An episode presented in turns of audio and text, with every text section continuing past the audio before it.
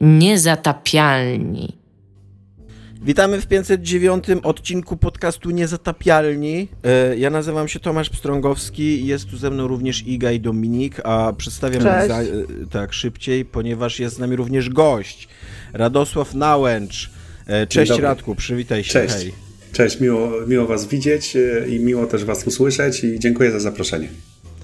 Tak, Radka Nałęcza e, możecie obecnie znać przede wszystkim jako prowadzącego program o grach wideo w Polsce Games FOPA, albo również znany jako Folks Paux. E, więc, Faux, faux. Tak, Faux, Faux, faux, tak. tak. Przepraszam, przepraszam, że Faux, błąd faux. językowy. Zaczynamy, zaczynamy od e, wtopy, ale tak faktycznie Faux Paux. E, No i my właściwie z Tadeuszem już zamknęliśmy też ten rozdział, e, bo 6 stycznia e, pokazał się ostatni odcinek e, z tej serii Faux Paux, także też będzie okazja, żeby powiedzieć, co tam się wydarzyło. No właśnie, my się, my się z Radkiem znamy, przynajmniej ja i Dominik. Nie wiem jak ty, Iga, czy ty pamiętasz Radka jeszcze z WP? My się znamy z Radkiem Mało z WP. pamiętam z WP, tylko że Dominik na mnie krzyczał głównie. Masz pełną historię o tym, jak byłem wredny dla ciebie. No tak, to, to, to everyday life. Wszystko, co pamiętam z WP, to złe rzeczy o Dominiku. A ja pamiętam Tak. takich naprawdę taką fajną e, ekipę, która pisała o grach wtedy i, i bardzo z tego zazdrościłem, że w WP jest właśnie e, taki, taka redakcja w ramach rozrywki chyba, tak? Funkcjonująca, Tak, tak. Która, która pisze, pisze o grach i, i też robi duże fajne rzeczy typu jakieś e, rozdania nagród, wyjazdy, recenzje, zupełnie inny świat niż teraz. No właśnie, i ty wtedy pracowałeś w dziale muzyka, Tak, więc, więc wiesz, jakby opowiedz nam, co, co, co ty robiłeś pomiędzy działem muzyka w Wirtualnej Polsce, a Faux Paux, które się właśnie skończyło, jak się dowiedzieliśmy. Tak, dużo się, e, e, dużo rzeczy się działo, bo ja byłem e, z kategorii, z gatunku tych e, takich osób poszukujących e, i zmieniających miejsce zamieszkania, bo pochodzę oryginalnie z Olsztyna i zaraz e, po maturze, no około wieku, takiego wieku 19-20 pewnie lat, wyjechałem e, ze swojego rodzinnego miasta. Trafiłem do Torunia, żeby było zabawnie, na 3 lata. To było związane trochę z, z tym, że pojechałem za dziewczyną, a trochę z tym, że pojechałem na studia.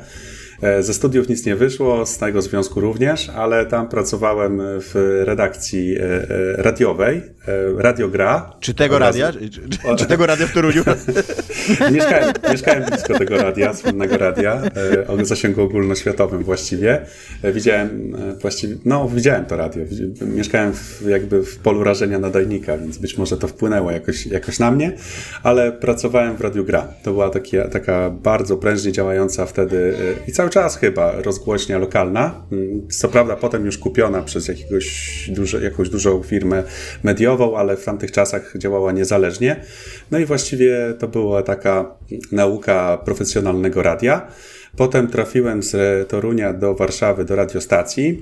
Mm, Potem musiałem wrócić e, do Olsztyna, żeby dokończyć te studia, bo te wątki jakby pracy i studiów się trochę przewijały w tej mojej karierze zawodowej i w życiu, a potem już e, z Warszawy wylądowałem w Trójmieście i właśnie tam, e, pracując z jednej strony w Radiu Hit FM, czyli w trójmiejskim oddziale Eski, a, a z drugiej strony w ciągu dnia, bo tam były wieczorne dyżury, więc w ciągu dnia miałem dużo czasu i mogłem dołączyć do ekipy wirtualnej Polski, więc tutaj już chwytamy e, tę wirtualną Polskę, no i potem z e, Gdańska przeniosłem się do Warszawy, gdzie już mieszkam niezmiennie od tego czasu, no i tutaj było kilka takich rozgłośni radiowych i e, kilka projektów, które w międzyczasie, tak zwanym międzyczasie udało się zrobić zawodowo. No więc od, od właściwie czasów tego, w tej wirtualnej Polski, gdzie, gdzie trafiłem do e, redakcji e, muzycznej, z racji na to, że pracowałem w radiu, więc jakoś tak jeden do jednego koordynatorowi się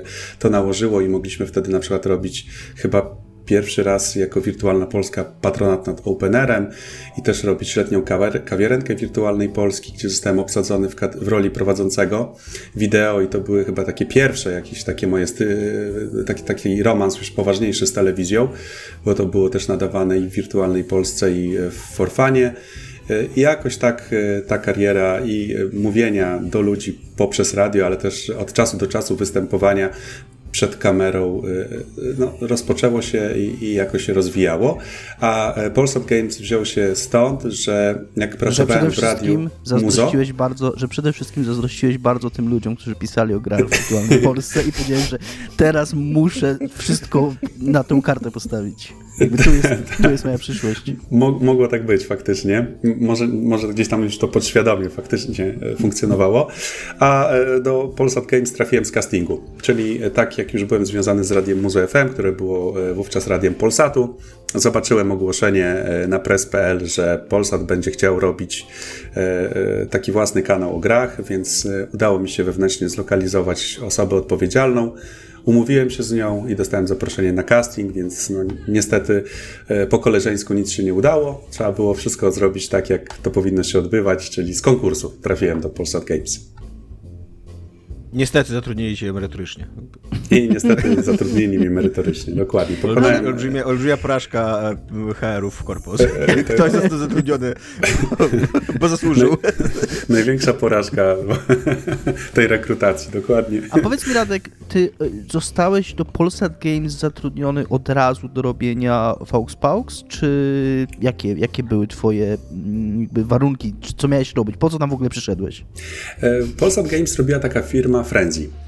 To była firma, która była e, jakby owocem wielkiej miłości do gier e, Piotra Żaka, obecnego e, prezesa Polsatu, który no, miał swoją własną firmę, mm, czyli Frenzy i przy okazji też grał w League of Legends, a jeszcze wcześniej w StarCrafta.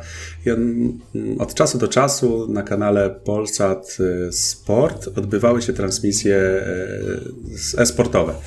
No i gdzieś tam Rada Nadzorcza pomyślała sobie, że jeżeli jest to jakiś taki kierunek, y, którym interesują się, nazwijmy to, młodzi ludzie, tak, to może warto stworzyć coś y, na kształt takiego kanału młodzieżowego y, i dedykowanego grom i e-sportowi, no bo ten e-sport jakby w Polsat Games był od początku bardzo silny.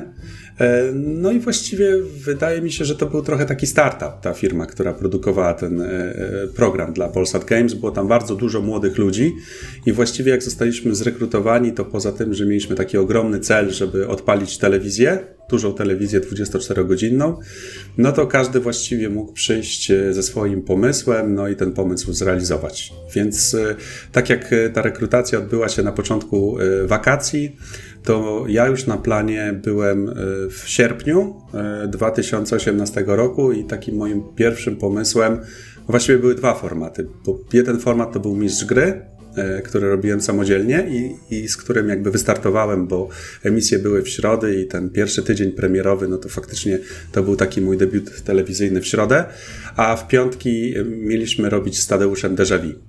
E, my się z Tadeuszem chwilę wcześniej poznaliśmy e, przy okazji Shadow Warriora 2 promocji, bo, bo w radiu robiłem też program o grach. Oprócz tego, że byłem takim prowadzącym regularnych pasm radiowych typu poranek, popołudnie, wieczór, no to robiłem jeszcze program autorski o grach i tam Tadeusza zaprosiłem, no i jakoś tak fajnie pykło między nami od samego, od pierwszego wejrzenia, jak to mówimy i tak zaczyna. E, wiedziałem, że, że Tadeusz robił Hypera, więc e, widząc, że buduje się też skład telewizji, e, zadałem takie niewinne pytanie, czy, czy kojarzą Tadeusza Zielińskiego wtedy na kolegium i oni bardzo się do tego pomysłu zajarali, no bo wszyscy właściwie byli wychowani na Hyperze. Dlatego też no, to był taki no-brainer y, pojawienie się Tadeusza. No oczywiście, jeżeli on tylko chce i, i, i chce robić Polsat Games, a chciał, e, to, to, to, to, zapraszamy na plan i razem możecie zrobić program retro, czyli déjà vu. Więc e, Właśnie, te... przepraszam, tak. chciałem hmm? być trochę złośliwy i powiedzieć, że e, zaczęliście robić telewizję i miałeś wszystkie swoje pomysły przedstawić i dwa najlepsze pomysły, jakie miałeś, to że będziecie siedzieć i gadać z ludźmi i że będziecie siedzieć i gadać o starych grach, tak? I to są dwa takie pomysły, które Ale, kliknęły, nie? No, znaczy ja to bardzo rozumiem, szczerze mówiąc, po pisaniu o grach w wirtualnej Polsce i patrzeniu na to, co ludzie chcą czytać i oglądać, nie? Więc w ogóle mnie to nie dziwi, szczerze mówiąc, także... No tak, no bo nie ma nic fajniejszego niż możliwość y, spotkania na przykład ludzi w i poznania ludzi, e, w których, gra się, w których gry się potem gra albo grało i, i, i ta, taka, taki kontakt z tymi artystami, osobami, które mają bardzo często szerokie horyzonty i przede wszystkim ciekawy życiorys, no to wydał, uważałem, że to jest wystarczająco dobry program, żeby pokazywać tych weteranów i tych, tych, te, te osoby, tych ludzi, którzy zrobili te no, najbardziej znane w Polsce gry, żeby jednak ten wątek lokalny gdzieś tam był zawarty w tym programie. A e, to retro, ono się tak pojawiło chyba bardziej od strony samego kanału telewizyjnego, że oni po prostu chcieli mieć taki, e, taki program, a nas uważ... znaczy no my byliśmy chyba najstarsi w tym zespole. Też, mnie, też tak mnie to chyba... w ogóle nie dziwi, bo w WP też zawsze był jakiś taki wydawca albo jakiś przełożony, który mówił a pamiętasz taką grę River Ride? Ja całą młodość, może skoki. o tym byście pisali, o prawdziwych tak. giereczkach. No właśnie, nie? Więc y, pewnie, pewnie y, znacie opinię Tadeusza związaną z, ze starymi grami, jak bardzo on ich nie lubi. E, tak bardzo chyba jak Atari, e, więc woli grać w nowości. E, i, i, ale no, zrobiliśmy ten program i zrobiliśmy 10 odcinków. Bo gdzieś tam pod koniec roku już chyba budżet się kończył, więc trzeba było ścinać. E, a mam w ogóle do Ciebie takie pytanie, wiesz, y, jak w tym 2018 roku mówisz, że startowaliście, to już było dosyć niedawno, co nie? Jakby hmm. telewizja to nie jest medium, które tak by się wydawało sobie najlepiej radzi wśród młodzieży, a gry wideo są kojarzone raczej z młodzieżą. Skąd w ogóle taki pomysł, żeby, wiesz, żeby, no żeby w, te, w medium telewizyjnym, które Mhm, no to... Nie jest YouTube'em, że się tak wyrażę, ani Twitchem, Jasne. ani żadnym innym sexy kanałem, co nie? Tak, jak się potem okazało, jest bardzo trudno e, w tych obecnych czasach już robić taki kanał i, i z, zbierać jakąś dużą oglądalność e, i rywalizować z tym Twitchem i z YouTube'em. Bierze się to też e, z ograniczeń, które ma telewizja. No, z jednej strony telewizja może dać tę jakość, taką naprawdę wysokie, wysoką jakość produkcyjną, bo nie jest to kamera domowa, nie jest to, y, nie jest to taki mikrofon za 200 zł, tylko faktycznie tego sprzętu jest tam i takich ścian LEDowych jest tam upchane do tego studia bardzo wiele, więc y, to daje na pewno telewizja, daje jakąś taką merytorykę na, na takim poziomie jakby e, ogólnopolskiego dziennikarstwa, ale moim zdaniem trochę zabija taką też autentyczność, która jest y, potrzebna y, w świecie gier i tak trochę y, zwiększa ten dystans pomiędzy odbiorcą a, a, a tym redaktorem, bo, bo w internecie zdecydowanie można więcej są również e, przepisy e, prawa, które trzeba respektować jako nadawca, e, czyli, czyli to, co wymyśla Krajowa Rada Radiofonii i Telewizji i mnóstwo różnych przepisów zawartych w ustawach, związanych czy to z czasem reklamowym, czy z zakazami reklamowymi. Więc na pewno... powiedzieć, Radku, że to jest niekonstytucyjne i po prostu nie musicie się tymi przepisami przejmować. Ale tak, no można zawsze powiedzieć, że, że to nas nie dotyczy, Krajowa ale musieliśmy, musieliśmy. Słuchajcie, nawet zdarzyło nam się zapłacić karę e, Krajowej Rady, Radzie Radiofonii i Telewizji za pokazanie Dying Lighta. Także U. pokazaliśmy ten pierwszy gameplay z Dying Lighta 2, tam z tym skokiem na zombiaka, odcinaniem głowy, głowa się potoczyła, to najprawdopodobniej oglądał jakiś dziadek z wnuczkiem i, i się oburzył. Bo taki list trafił do Krajowej Rady, no i musieliśmy się wtedy mm, tłumaczyć. Oczywiście no, no my zaznaczaliśmy... że to nie jest za dobra gra po prostu. I, I, wow. I napisał skargę jeszcze przed premierą. No może to nie tak, byłam ja. Tak. Słuchaj, to tak mogło też być faktycznie, ale, ale wtedy musiałem, e, jakby wtedy się e, zetknąłem już jako redaktor naczelny kanału e, z, z, takim, z, ta, z taką biurokracją.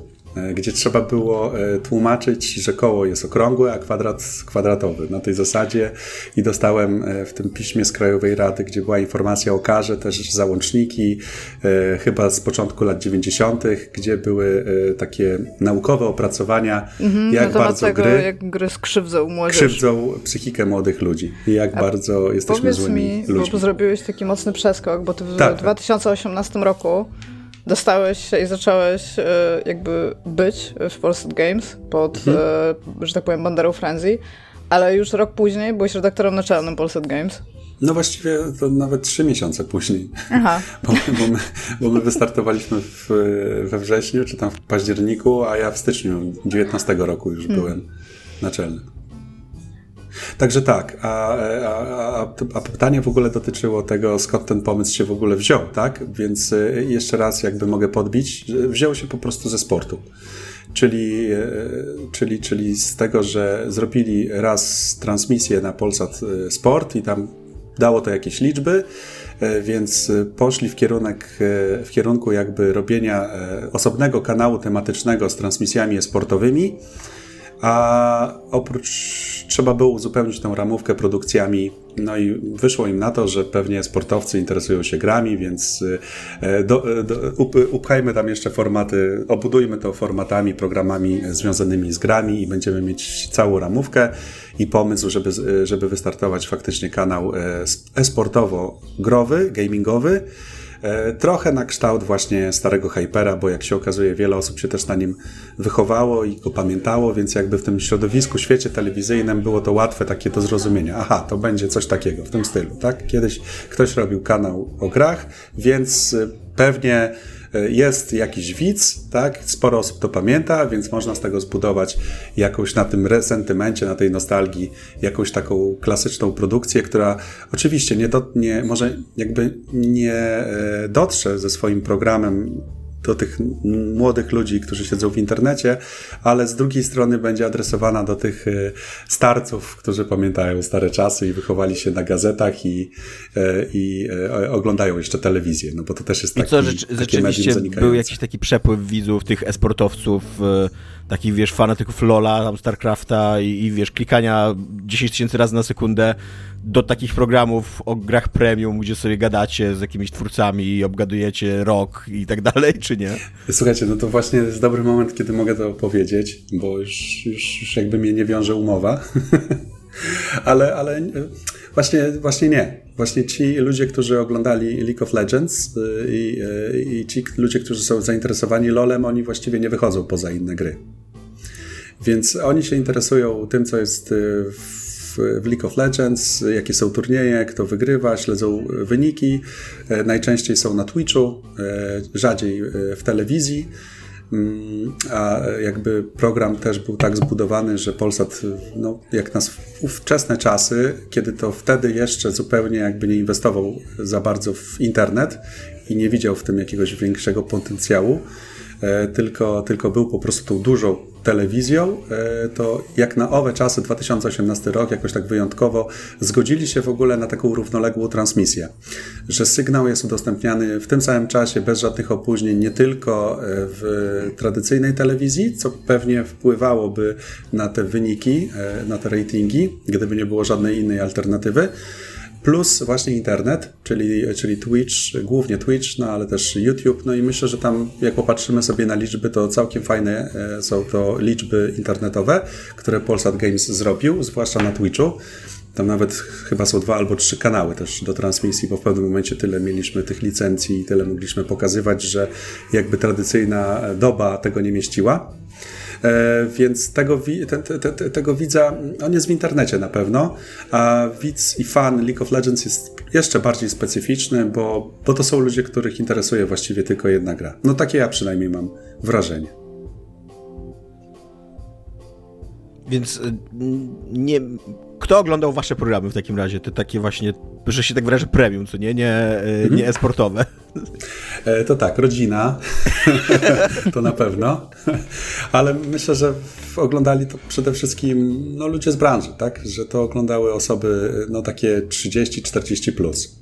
E, nigdy nie widziałem takich danych demograficznych, e, ale jeżeli, jeżeli e, już gdzieś tam się pojawiały jakieś wyniki, no to wychodziło na to, że na pewno osoby, które są z tego środowiska, mają świadomość istnienia naszych programów, mojego i Tadzia, i też są zainteresowane jakby takimi treściami dłuższymi, gdzie są, gdzie są jakieś wywiady i, i gdzie jest trochę więcej tych gadających głów. To nawet też wychodziło po tych komentarzach, które widzieliśmy w internecie, zwłaszcza po pierwszym sezonie, bo ten, ten, ten, ten kanał bardzo mocno rósł e, zaraz po starcie. Potem, e, potem z roku na rok no, z tymi liczbami oglądalnościowymi było faktycznie e, coraz gorzej. Mm, ale ten pierwszy sezon, ten taki sezon zerowy, zarówno dla Ultraligi, czyli takiej polskiej ligi League of Legends stworzonej przez Frenzy, mającej certyfikację i w ogóle będącej częścią tego ekosystemu sportowego, no to, no to też jeszcze te wszystkie produkcje premium typu gry komputerowe, show z Bartkiem Sitkiem, to był w ogóle program, który oglądał się tylko w internecie, w telewizji zupełnie ten humor abstrakcyjny nie przechodził w tamtym czasie. Mieliśmy też to, technologicznie e, taki program e, Kuby Malca w tej pierwszej ramówce. Mieliśmy te dwa programy, w których ja się pojawiałem e, i, i Tadzio też. No i jeszcze nową grę Plus, czyli program z recenzjami. Ale tam ten cykl produkcyjny był bardzo zaburzony i, i, i, ten program spadł, no bo ciężko było konkurować z internetem, robiąc recenzje do telewizji. No bo jakby cała ta produkcja telewizyjna składa się z kilku etapów. No, nagranie studyjne, które trzeba umówić, potem to trzeba obrobić, potem to musi przejść jeszcze taką kontrolę techniczną mm, w samej telewizji, potem to wraca do nas z kontroli technicznej i trzeba wycinać te rzeczy, które załóżmy gdzieś tam e, nie spełniały jakichś wymogów technicznych ja się naprawdę wielu, wielu rzeczy dowiedziałem przez te ostatnie lata, że trzysekundowa czerń, która może budować gdzieś dramatyzm w tej opowieści, jak sobie składasz ten klip, jest niedopuszczalna, bo wtedy podobno jakieś wszystkie alarmy w kanale telewizyjnym e, wariują, bo, bo to trochę jest jak ściszą w radiu.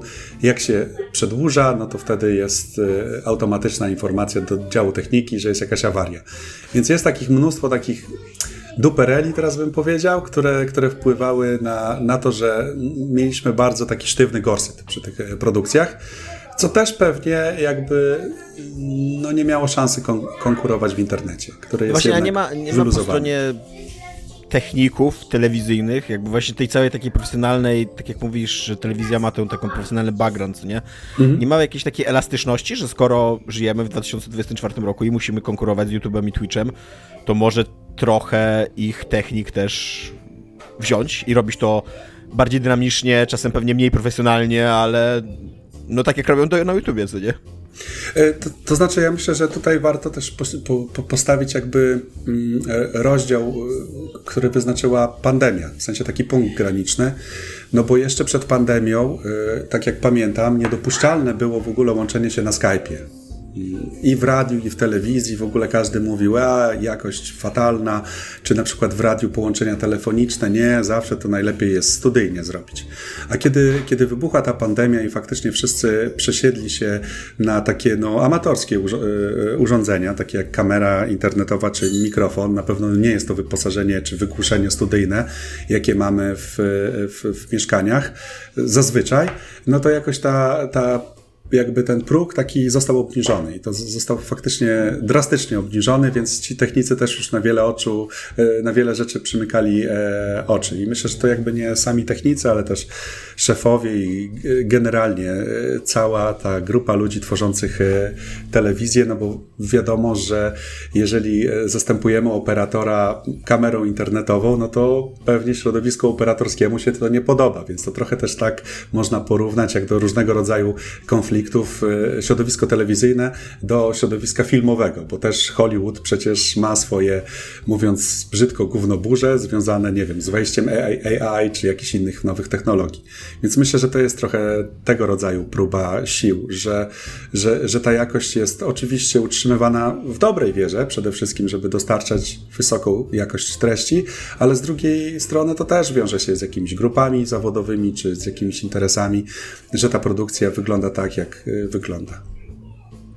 Radku, ja cię chciałem spytać, bo troszkę nam, mam takie wrażenie, że trochę bardziej negatywnie nam ten, to nagranie brzmi niż się spodziewaliśmy, bo ja też trochę nie miałem świadomości, że to już jest zakończone i z tego co opowiadasz, mhm. to raczej takie, taka wizja no, takiej trochę syzyfowej pracy się, mm, się wyłania. Więc mam do Ciebie pytanie może takie, żebyś spojrzał bardziej pozytywnie, bo na pewno było w tych latach, kiedy prowadziłeś ten program i ten Polsat TV, jakieś takie momenty, kiedy coś się udało, z których jesteś szczególnie dumny, zadowolony, żebyś mógł opowiedzieć o czymś takim, co uważasz, że naprawdę było super z tego, co robiliście i co naprawdę wyszło. Jezu, zaś się przestraszyłem, bo ja zazwyczaj taki jestem pozytywny. Mm, a tutaj tak, dużo, dużo, dużo takiej e, znaczy, e, rozczarowania. Nie, pretensji, nie, ale tak po prostu obserwacja taka. Nie wiem, może to jakoś jest faktycznie e, taki moment, kiedy, kiedy, kiedy, znaczy żeby to nie zostało tak zrozumiałe, ja też nie mam żalu do Polsat Games czy do Frenzy, po prostu no sam, ja jestem wręcz zaskoczony, że tyle lat mogliśmy to robić, bo, bo ja byłem jakoś tak w ogóle przekonany, że każdy sezon jest tym ostatnim sezon, sezonem, więc na pewno tutaj też było bardzo dużo takiego wsparcia i dużo takiej e, cierpliwości ze strony szefostwa, ale też e, osób, które były zaangażowane w ten format i, i też no, na, w tego ostatniego dnia zdjęciowego dostaliśmy podziękowania, więc cały zespół przyszedł, więc to było super, naprawdę super miłe. E, I, i tutaj jakby tylko wasz program został zamknięty, czy całe Polsat Games? E, znaczy, no ta nasza ekipa produkcyjna związana z Francji, bo to było zlokalizowane w studiach Polsatu i my tam się mieściliśmy. E, więc no to chyba jest takie jedno z tych osiągnięć, że jednak taki program z gadającymi głowami e, miał z jednej strony swoich widzów, może nie było ich e, w jakby milionowych zasięgach, ale, ale byli, byli oddani i śledzili, a jednocześnie no też sama ekipa dobrze się bawiła przy tej produkcji, więc po prostu wynika to z jakichś takich finansowych decyzji, które trzeba było podjąć i ten, większość tych formatów też została w tej 20, ramówce na 24 2024 rok e, obcięta, w tym nasz, więc no jakby tutaj nie ma żalu, że, że znikamy, no bo też pomyśleliśmy sobie, że może to jest gdzieś e, gdzieś jakiś fajny pomysł na takie nowe otwarcie związane z tym, że w końcu można, tu się śmieliśmy, stadiem wewnętrznie odkryć internet i, i zacząć coś w nim robić. Więc, więc może, może to też nas pchnie i, i, i jakby z tej strefy komfortu, takiego ciepłego siedzenia e, wypchnie i sprawi, że będziemy po prostu musieli trochę, trochę więcej pokombinować na nowo. A, a, zawsze to jest taki czas, kiedy się uruchamia też era komórki i, i etap budowania. Zawsze daje dużo radości. Więc myślę, tak wspominając w ogóle te czasy od 2018 do, no w sumie 2023, no bo ten pierwszy, wszystkie programy nagraliśmy w 2023 roku, no to na pewno było to, że, że, że zyskałem takiego prawdziwego przyjaciela, tak? Takiego naprawdę kompana, czyli Tadeusza. To jest na pewno duża taka wartość z tych pięciu lat, bo, bo, bo, bo udowodniliśmy sobie, że możemy, potrafimy, że tworzymy jakiś taki zgrabny duet, który też może radzić sobie, który nie jest tylko i wyłącznie związany może kontraktem telewizyjnym i, i, i nie są to mm, e, dwaj gwiazdorzy, którzy muszą mieć osobne garderoby, i się nienawidzą, a uśmiechają w czasie nagrania, więc to na pewno jest, e, ta, ta, ta, ta przyjaźń jest e, takim, takim sukcesem. Na pewno sukcesem jest to, że udało się zrobić ponad 200 odcinków programu, który jest gadającym, gadają, jest zestawem gadających głów, co też we współczesnych czasach nie jest takie oczywiste, no bo te odcinki były dosyć długie, trwały 44 minuty. No i też udało się przede wszystkim zdobyć jakąś rozpoznawalność w branży, tak? To też jest, y, to też jest duże osiągnięcie i też nigdy nie mieliśmy problemu, żeby zaprosić do programu y, gości, więc każdy, właściwie nie wiem, czy ktoś odmówił, chyba dwa albo trzy przypadki takie były, na przykład Adrian Chmielarz, jakby był zapraszany, ale, ale, ale nigdy nikogo się nie udało ściągnąć y, na plan, ale większość osób reagowała bardzo pozytywnie na nasze zaproszenie i my właściwie też nie płaciliśmy naszym gościom. Nie było czegoś takiego, że u nas było 500 zł za wypowiedź. Także myślę, że to, myślę, że to też jest całkiem do, spore osiągnięcie tak, dla, dla budżetu stacji. No i przede wszystkim no, to była dobra zabawa. No jednak na, na, nauka tego warsztatu telewizyjnego, stanie w tym dużym studiu za, nie wiem, 20 milionów i pomiędzy tymi latającymi kamerami, to też jest coś, co, co wewnętrznie daje taką, taką, taką, taką fajną wiedzę, doświadczenie, które też może się w dalszym życiu medialnym e, przydać, no bo ja cały czas jestem jakby czynnym prezenterem prezenterem, dziennikarzem, ale myślę, że, że to jest też tak by to, co ja sobie wewnętrznie dobrze zrobiłem, tak? Jakby zawsze chciałem wykonywać ten zawód, widziałem się w tym zawodzie, tak jak kręci mnie ten zawód do tej pory. Przede wszystkim radio, telewizja była takim ciekawym doświadczeniem, ale myślę, że też e, sprostałem wyzwaniu, więc no, to jest taka lista chyba tych e, sukcesów, które w ciągu pięciu lat udało się osiągnąć. A przepraszam, a pracujesz ciągle w radiu? Tak, tak. Ja jestem, ja jestem prowadzącym. Teraz pracuję w trójce, e, w medium publicznym, co też było takim właśnie ciekawym jakby wyzwaniem, no bo ja właściwie e, całe moje życie radiowe, zawodowe było związane z mediami komercyjnymi. A postanowiłem przejść do publicznego nadawcy i zobaczyć, jakby poznać to uniwersum e, publi medium publicznego. Weź mi powiedz, Radku, bo ja jestem człowiekiem y, starym ja słucham czasem radia. No. Głównie to FM, ale trójki też dużo słuchałem jasne, swego jasne. czasu. Mój ojciec jest wychowany na trójce, totalnie. Jest, jest takim stereotypowym, co nie wychowany no. na trójce. Wszyscy Dlaczego? wiedzą, jaka jest historia, co się działo i tak dalej, także tak. Jest, jest dużo osób wychowanych na trójce. Ja też jest, no, mam, jest, ja jestem cały czas pod wielkim wrażeniem, że tam jestem. Dlaczego w radiu, nawet jak się mówi o sztur, kulturze, sztuce i rozrywce, jest tak mało gier wideo, tak absurdalnie mało. Jakby łatwiej tak. jest trafić na jakąś audycję o jakimś, nie wiem, archiwalnym malarstwie mołdawskim z XII wieku, niż kurde na sensowne newsy o grach wideo, czy nie? No, no właśnie, nie? Pomidor, mo można byłoby powiedzieć. Natomiast no ja się staram. W każdej stacji, w której jestem, staram się przemycać ten, ten temat. W ostatnim roku e, całkiem dużo w programach kulturalnych było o grach. Mm, też pewnym sensie z moją pomocą, bo wydawcy się zwracali i, i gdzieś tam kombinowaliśmy nad pomysłami tematów. Było też takich dużo fajnych momentów w zeszłym roku, typu na przykład premiera The Last of Us yy, i o tym rozmowa była yy, na antenie, ale ja też no, w każdym radiu, w którym jestem, tak jak byłem w Muze FM, to robiłem właśnie program Restart, który był yy, dedykowany grom wideo. Wcześniej w Esce Rock, w której pracowałem, robiłem z koleżanką program Social, który był jakby dedykowany tak no, popkulturze, ale oczywiście temat gier też funkcjonował, no a w trójce powołałem do życia samograja, czyli to jest taki, no co prawda trzyminutowy, krótki cykl, ale od poniedziałku do czwartku ukazujący się, czyli taki mini program, mini audycja, w której mówię o grach wideo, więc już tam powiedzmy kropla drąży skałę. No ale a dlaczego wynika tak z jakiegoś konserwatyzmu no właśnie? To, to, to, wszystko wynika, z, prawda, to jest zaskakujące, że tak mało mówi, mówi się o grach, e, zwłaszcza jeżeli chce się dotrzeć do młodych ludzi.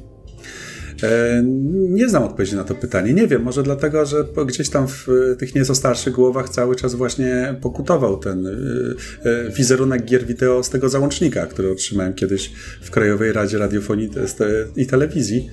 Że, że, że, że, że, tutaj może być jakiś kłopot, ale z drugiej strony ja widzę no, coraz większą otwartość na ten temat, no bo też coraz więcej rotują się te kadry i zaczynają pracować w radiach ludzie, którzy sami są wychowani na grach, więc teraz już na szczęście dożyliśmy takich czasów, w których nie trzeba nikomu e, tłumaczyć za bardzo albo kogoś przekonywać. Więc ja myślę, że ty, tylko i wyłącznie skorzystamy na tym.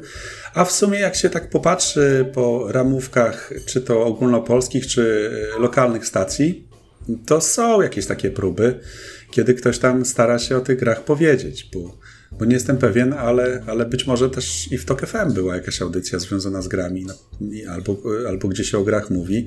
Na pewno e, widziałem na ścianie facebookowej, że ktoś się chwalił, że chyba w niedzielę mm, e, miał rozmowę w Polskim Radiu 24 e, związaną z grami i tak od czasu do czasu też, też te gry się pojawiają. Mm, również, również w, w, w, w radiach, w medium publicznym, nie? Była teraz y, w TOK FM przy okazji paszportów polityki e, rozmowa na temat tego, że właśnie, że mm, Invincible dostał nagrodę. Mhm. Dużo więcej czasu w tym segmencie poświęcono temu, że to jest adaptacja Lema i Lem taki wspaniały, niż temu, że to jest gra wideo i kto ją zrobił i jak, dlaczego i tak dalej. Wiecie dlaczego? Ja myślę, że to trochę się bierze z tego, że nie wiem, czy to my, załóżmy redagujący, przygotowując takie treści, mamy błędne założenie, a może tak po prostu jest że ja też jakby tworząc, załóżmy, skrypty do swojego e, cyklu, no mam świadomość tego słuchacza, istnienia tego słuchacza mainstreamowego, który po prostu e, o grach wie niewiele, a dlatego też trzeba mu powiedzieć o tym świecie e, prostszym językiem, ale nie dlatego, że on nie zrozumie, tylko dlatego, żeby go też nie wystraszyć. Żeby też nie iść w jakąś taką insiderską melodię, no bo my możemy sobie, załóżmy tak, używać e, jakichś takich e, zwrotów, które są skomplikowane, natomiast no, radio jest taką sztuką ulotną, to po prostu płynie, to jest dźwięk.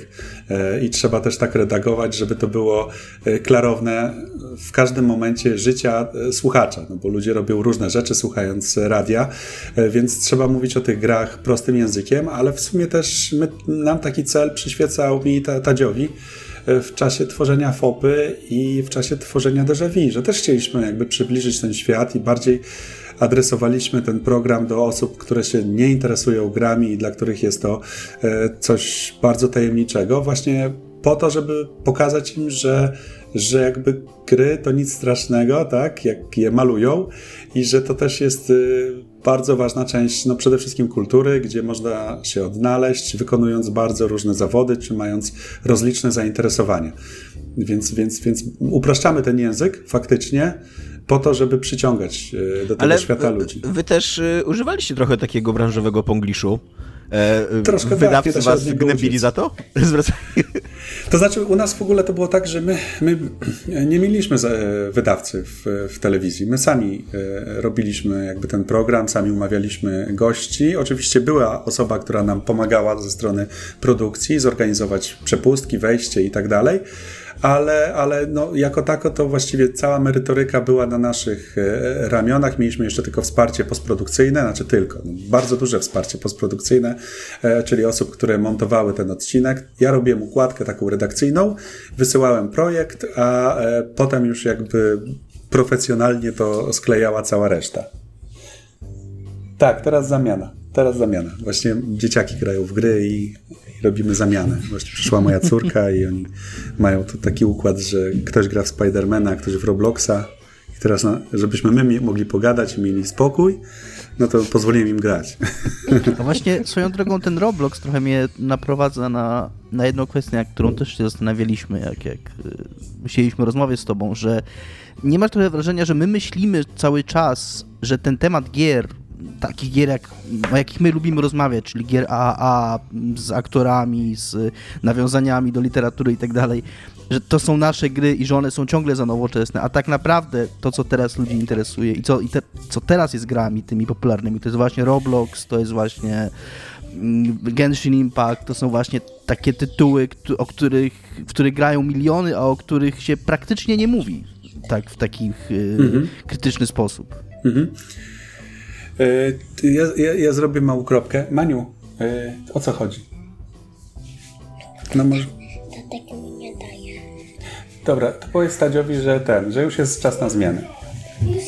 Dobra, przepraszam. Znaczy, generalnie słuchajcie, no faktycznie to też jest taka, taka, taka ciekawostka, no bo e, jak e, powstawał e, kanał, to się wydawało, że to jest takie oczywiste, nie? Że, że wystarczy tam napakować ten, tę, tę ramówkę znanymi grami i, i ten rating się zrobi sam, nie? A, a okazuje się, że, że nie, że, że był kłopot, żeby, żeby zbudować oglądalność e, kanału, nawet mając całkiem duże licencje, bo mając e, League of Legends i CSGO, to są takie gry właśnie z tej takiej półki, e, która ma dużo fanów, no ale ci fani są przede wszystkim w internecie. Myśleliśmy o tym, żeby i bardzo nam zależało, żeby też w ramówce pojawił się Minecraft, no bo on był też takim wyborem, że że no przecież ludzie to oglądają i że dzieci to znają i dzieci będą to oglądały razem z dziadkami, no bo przecież czasami trzeba się zaopiekować tym dzieckiem, ale tej licencji akurat nie udało się pozyskać i pod sam koniec jakby mojej obecności w kanale, no to zaczynały się dopiero rozmowy o e. I tak sobie myślę, czy, czy może po prostu widzowie albo ludzie, którzy są zainteresowani e, tymi tytułami, to mają tego już pod dostatkiem w internecie i że, i że właśnie ciężko jest e, rywalizować e, bezpośrednio z internetem właśnie na te, na te tytuły. No bo też telewizja musi mieć te licencje, musi mieć to finansowanie, a streamer po prostu odpala giereczkę i sobie gra. I, i, i, niektórym się udaje, a niektórym nie. A jak się nie udaje, to zmienia giereczkę bez jakiejś większej konsekwencji i może iść dalej. No, telewizja jednak wymaga jakiegoś takiego faktycznie trochę, trochę bardziej sztywnego gorsetu od finansowania po licencję, po zgodę na pokazywanie pewnych rzeczy. Więc właściwie w tej kategorii no, można cały czas traktować Polsat Games jako pewnego rodzaju eksperyment, który się wydarzył w naszym rynku, na naszym rynku mediowym.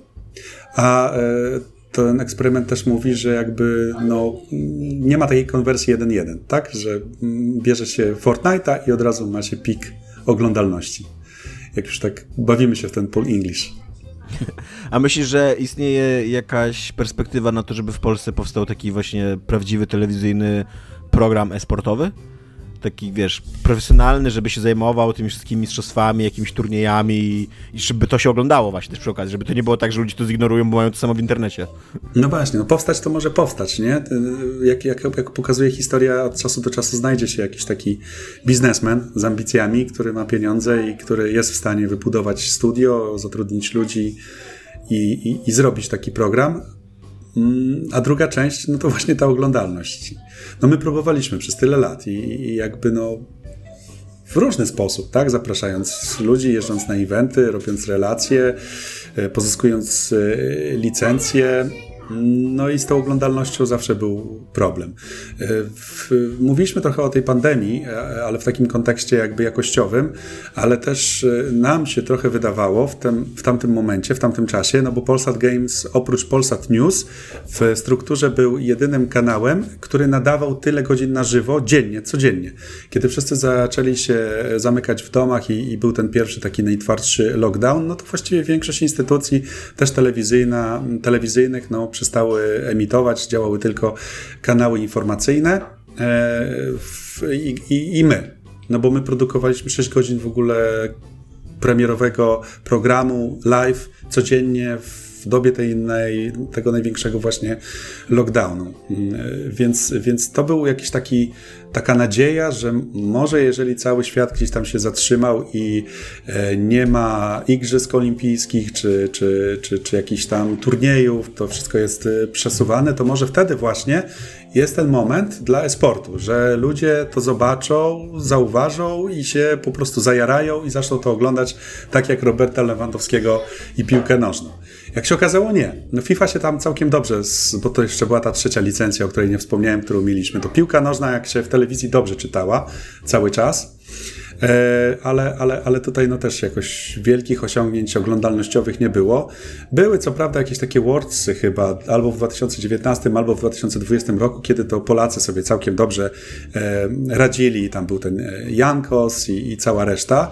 No to jeżeli budowaliśmy promocję adresowaną właśnie do tego widza telewizyjnego, opartą o Polaka albo o polskie barwy, no to to jeszcze jakoś tam chwytało w tym, w tym, w tym badaniu i, i, i ci widzowie E, się pojawiali. Natomiast tak jak popatrzymy sobie na e, ramówkę w układzie dziennym i właściwie byśmy mogli tam nawpychać cuda niewidy, no to ta oglądalność niestety była no, dla kanału tematycznego Polsat Games e, no niestety no, zerowa albo gdzieś tam trochę ponad zero wystawała. Więc to może tak taki wniosek, że na, jeżeli nawet pandemia jakby nie, nie odmieniła sytuacji, to może być może właśnie nie ma szans. Może, na... może my jesteśmy za małym, za małym rynkiem, tak?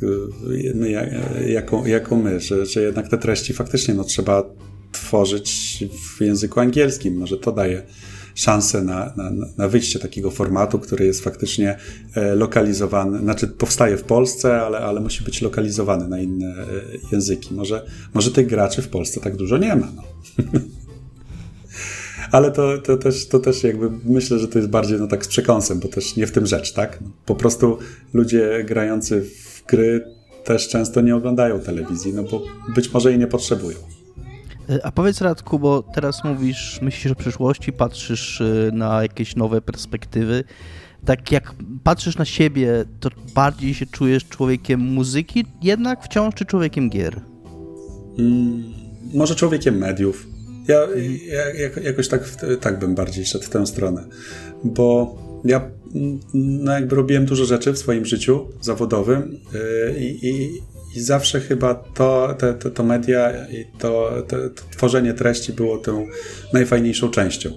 Bo oprócz tego, że, że no byłem prowadzącym, czy to w radiu, czy, czy to w telewizji, czy, czy autorem programów, czy zdarzało się robić jakieś eventy, e, to, to właśnie ten kontakt z tą żywą publicznością tak, był zawsze tym najfajniejszym fajniejszym niż zakopywanie się w tabelki, niż e, tworzenie prezentacji, niż jeżdżenie na jakieś biznesowe spotkania. To jednak, e, to jednak nawet transmisja w internecie stadziem raz w e, tygodniu jest czymś fajnym dla mnie, bo mimo, że tego czasu mm. jest, jest mało w tym takim układzie no właśnie, a dobowym, jaki macie plan no bo rodzina, dzieci, wiadomo, nie? statkiem, bo mówiłeś, że coś macie. Mm, tak, chcielibyśmy stadziem na pewno, no na pewno już to robimy, no bo powołaliśmy do życia tet oczywiście z błędem, żeby utrzymać naszą taką tradycję, więc chcemy, chcemy robić te transmisje grając w Sea of Thieves tak dla siebie raz w tygodniu na tym naszym kanale, a być może jeszcze uda nam się E, powołać do życia podcast. I wtedy byśmy zrobili ten podcast już z takim, z takim dużym medialnym mm, partnerem. Więc, Konkurencja. Więc no być może. Ale wideokast, znaczy. No, no bardziej ten format, no bardziej taki cały. Znaczy, słuchajcie, cały czas będziemy gadającymi głowami, nie? Więc, więc tutaj akurat nic się nie zmieni. No może się zmieni tylko platforma, na której będziemy te odcinki dystrybuować. To jest y, gdzieś tam zawieszone, roz, znaczy zawieszone. Rozmowy się toczą. Mm, mamy, mamy takie zaproszenie do takich rozmów i na razie pierwsza oferta poszła w świat i zobaczymy, co z tego będzie dalej. Natomiast nie, nie, nie, niezmiennie jakby chcemy no, też stadziem trzymać tą naszą obecność jako duet, jako taki duet autorski i gdzieś tam w tej przestrzeni internetowej y, cały czas funkcjonować. E, I ostatnie pytanie, e, jakie są twoje takie największe guilty pleasure growe i muzyczne? Bo jako, że jesteś też autorytetem muzycznym, to tutaj może polecisz jakieś coś? No ja się ostatnio w ogóle bardzo zajarałem Disclosure. E, ja wiem, że może to ten, ten, ten, ten zespół ma już trochę lat i, i ta płyta, którą słucham, ta pierwsza też, ale Disclosure zrobiło robotę ostatnio i y, paradoksalnie nie szukam nowości ostatnio, y, ale, cały, ale wracam do jazzu. I jakoś tak się mocno tą serią Polish Jazz y, zajarałem i właśnie i Namysłowskim, i Ptaszynem Wróblewskim, i słucham sobie takich jazzowych płyt, żeby, żeby trochę złapać tego oddechu trochę się polansować na inteligenta, tak? E, bo słucha jazzu i, i czyta książki albo komiksy. I, ale i tak, w trójce, co nie? I, I, tak, pracuje w trójce, dokładnie. Ale, ale jakoś tak, nie wiem, trochę dojrzałem chyba do tego, żeby faktycznie poszukać takich, takich dźwięków, no bo też jak pracowałem w, w rozgłośniach radiowych sformatowanych, które grały na przykład 10 hitów na godzinę, no to mózg się może faktycznie w pewnym momencie trochę spalić, nie? I trzeba trochę poszukać muzyki po prostu i dźwięków, e, innych dźwięków niż, niż dotychczas. Bo trochę tak jest, że, że jak człowiek pracuje w radiu no już prawie 30 lat, bo ja zaczynałem bardzo młodo, e, to e, znam piosenki po jednej nutce, więc ja nigdy nie miałem zabawy na przykład na dyskotekach czy na imprezach, bo zazwyczaj jak ktoś coś miksował, to już wiedziałem, co to będzie. Ciężko mi było się po prostu gdzieś tam oderwać od tego świata dźwięków. Natomiast y, jeżeli chodzi o giereczki, no to ja cały czas mam kłopot, żeby kończyć giereczki i cały czas mam problem, żeby, żeby, żeby y, y, sfinalizować te premiery w takim ujęciu rocznym ale mogę wam powiedzieć, że, że cały czas jakby naiwnie staram się przejść Slice of P. naiwnie dlatego, że jestem bardzo słaby w Souls-like'i i cały czas, cały czas ginę. E, więc to jest jeden z takich wyborów. No i też e, spodobał mi się e, ostatnio Avatar. To trochę sobie w niego pograłem. No i no i chyba niezwyciężony mnie czeka. No jeżeli to jest taka dobra gra, która ma paszport polityki. Okay. 7 na 10. No nie? To trzeba. Alan Wake 2 też mi się podobał oczywiście, no to też, też trochę w nim czasu spędziłem. 7 no i Baldur. Baldur. Alan Wake, 2 swoją drogą, Alan Wake 2 swoją drogą ma dobrą historię dla ciebie, bo znaczy ty to pewnie wiesz, ale że cała ta muzyka, która jest w grze, to oni nagrali, te wszystkie kawałki, które są po rozdziałach, to oni nagrali na potrzeby gry i po prostu, wiesz, zorganizowali jakiś taki w ogóle bandcamp, że zebrali jakiś tam iluś muzyków w jednym studiu na dwa tygodnie i oni to wszystko nagrali tam. The Gods, Gods of Asgard, nie? Tak, tak, ale to swoją drogą, ale są te kawałki po rozdziałach i to po prostu było iluś muzyków z Finlandii, którzy się zebrali w jednym studiu na dwa tygodnie i w rozmaitych gatunkach Y, taką mieli burzę mózgów, taki kreatywny, wiesz, taki kocioł kreatywny, gdzie te wszystkie piosenki powstały, które mm. potrafią być bardzo różnorodne i dla mnie to jest super fascynujące, jak oni to zrobili. No to, dla, to jeżeli chodzi o muzykę, to faktycznie w grach to też pod tym względem też cyberpunk robi cały czas robotę, nie? Że, że też im się chciało zrobić taką y, muzykę, która nie jest muzyką z y, katalogu, tylko że oni faktycznie bardzo podeszli do tego tematu bardzo autorsko i, i właściwie te kawałki no, premierowały w ramach tej gry. Więc to też, też też właśnie pod tym względem takiej dbałości o tę część audio na pewno należy się pokłon w tę stronę. Akurat tutaj ta, ta, ta ekipa, która robi audio i która jest odpowiedzialna za, za muzykę, to, no to są ludzie, z którymi, no, którzy robią naprawdę fajną robotę. Jeżeli znasz człowieka, który z, ułożył playlistę w radiu Pacific Dreams w Cyberpunku, to prze, przekaż mu kudosy ode mnie. Dużo można tej grze zarzucić, zwłaszcza kiedyś można było, ale kurde, Pacific tak. Dreams jest niesamowity. Ale część, ale stacje radiowe były od początku dobrze zrobione, nie? Tak. I muzyka w grze była dobrze zrobiona. To, to, to dla, dlatego też, jeżeli o muzyce mówimy, to dlatego też biorę ten przykład. Ale wróciłem jeszcze do starszej gry. Ostatnio My Friend y, Pedro. Bardzo mi się podoba ta rozwałka w zwolnionym tempie. Y, bycie bananem i, i tam walka z przeciwnikami. Tak, tak. Jakoś tak mnie relaksowała ta gra i to jest ta gra, którą grałem po północy na początku tego roku. E, no dobra, dziękujemy Ci y, za udział, za przyjęcie zaproszenia. Dziękujemy. I, i ja chciałbym jeszcze dodać, że również nie płaciliśmy Radkowi nic, bo nas nie stać na to. tak. Jeżeli nie chcecie, żeby nas było stać, to pamiętajcie o naszym patronajcie. pamiętajcie o patronajcie, wspierajcie naprawdę ekipę. Iga, co jest grane u ciebie? Już jesteśmy bez Radka, więc yy, otwórz Właśnie się, chciałam powiedz... powiedzieć, że może powiedzmy, tak. że sobie gość poszedł, a nie, że nagle po prostu go zaczęliśmy olewać. To powiedziałem. Powie... Dobrze, dobrze. No byłoby śmieszniej może wtedy. Chyba się Ale co jest grane nawet. u mnie? Pożegnał się zresztą na antenie właśnie jakby Iga. Co jest grane u mnie? Pytacie się mnie. Więc e, najpierw powiem o czymś mniejszym, potem powiem o czymś większym. Nie wiem, czy pamiętacie, ale jak jeszcze mi się zdarzyło pisać o grach, to napisałam taki artykuł na temat tego, że granie w pracy jest w porządku. Pamiętacie coś takiego? nie, napisałem, kiedy... ja tylko pamiętam jeden artykuł, jak napisałeś przez całą swoją karierę i to jest 20 gier dla bab i... Tak. Bo nic innego nie osiągnęłaś dziennikarsko, moim zdaniem. To jest szczyt mojej kariery dziennikarskiej. Ale absolutnie tak. jest to... tak. Jest dostępny u nas na jezdopianie.pl, jeżeli byście chcieli przeczytać. Jest to e, galeria w cudzysłowie, bo jest e, bazowana na tekstach, które pisaliśmy do galerii w gry. Jest to najlepszy tekst Igi na pewno w historii jest dedykowany, bo jest tutaj dla obecnego tutaj Dominika Gąski nawet, który to odpowiedział mi e, galerią 10 gier dla facetów. Tak, Więc... która e, nie, w ogóle nie dorasta ani trochę do, do poziomu. Pięć lat później tak, w ogóle chyba długo, Tak, to długo trwało, ale w końcu przyszło. To był, tak, to był taka, taka, taki respons, który kurde trzeba było wyważyć, wyczekać. To było coś takiego, że my mieliśmy jeden komentarz do recenzji Another World w WP, nie wiem czy pamiętacie, że tam po iluś latach ktoś yy, napisał komentarz i nam się pokazało tam, że ej, jest nowy komentarz do artykułu. I tam to już w ogóle nie była nasza redakcja, tam minęło chyba z 12 lat albo coś takiego od czasu, kiedy ten i ten komentarz to był ale gówno. Pamiętacie to? Tomek tam się śmiał, że państwa upadły, tam Jugosławia już nie istnieje. Ktoś, ktoś to przeczytał i napisał ale gówno. Coś kojarzy, tak, tak. Dobra.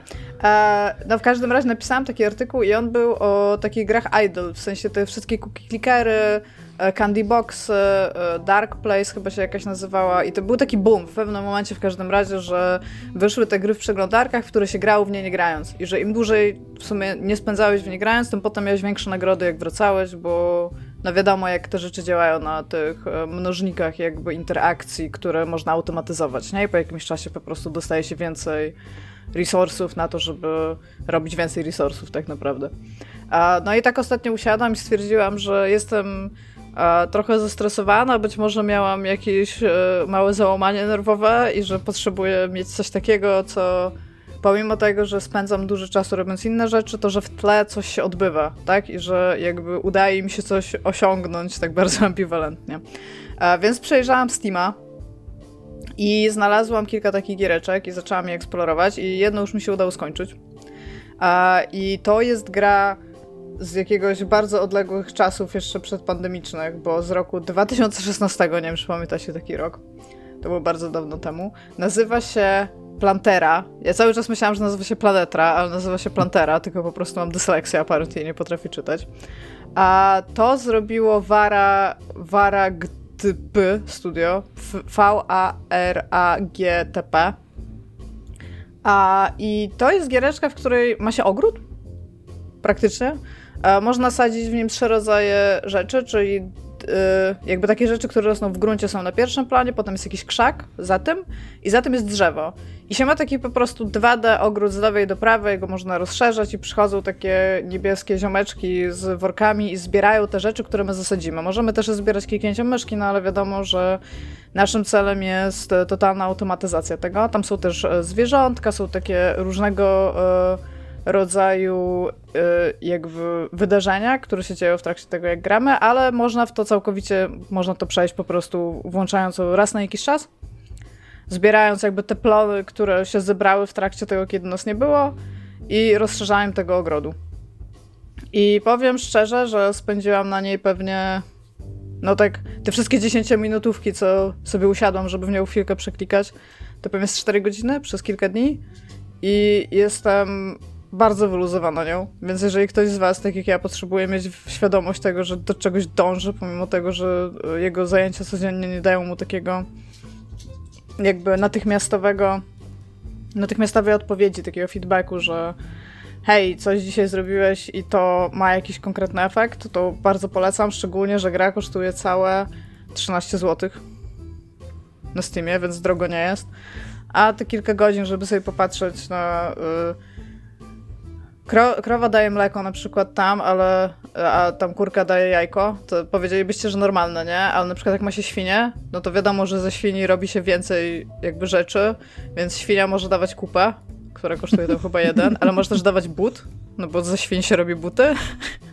I potem na samym końcu można kupić konia i wiecie co daje koń? Kupę. Podkowy. Koń z podkowami.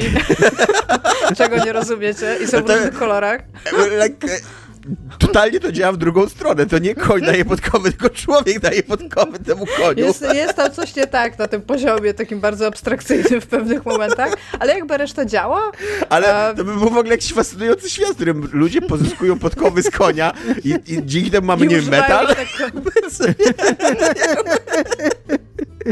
I tak wkroczyliśmy w erę żelaza, tak? Jako, no szczególnie, jako cywilizacja. że tak mówię, ten koń sra różnymi, różnego rodzaju podkowami, bo tam jedna jest tam złota, no to konie robią złoto, co, co należy udowodnić, ale taka najsłabsza jest tam taka, taka jak w, w innych giereczkach craftingowych, nie? Że najpierw tam przechodzisz do, od tam żelaza, żeby potem mieć stal na przykład, nie? No to rzeczywiście ta pierwsza jest taka pomarańczowa, druga jest taka srebrno czarnawa, a trzecia jest złota. No i on w zależności, znaczy on losowo po prostu sra albo tak, albo tak i one mają różne nominały jakby, które tam się... I co więcej, to nie jest tak, że on idzie i tak podkowa zostaje, tylko on centralnie ma taką animację, że on zniża pysk, zamyka oczy, tak się napina i wypada podkowa, więc jakby nie wiem, co mam powiedzieć, no.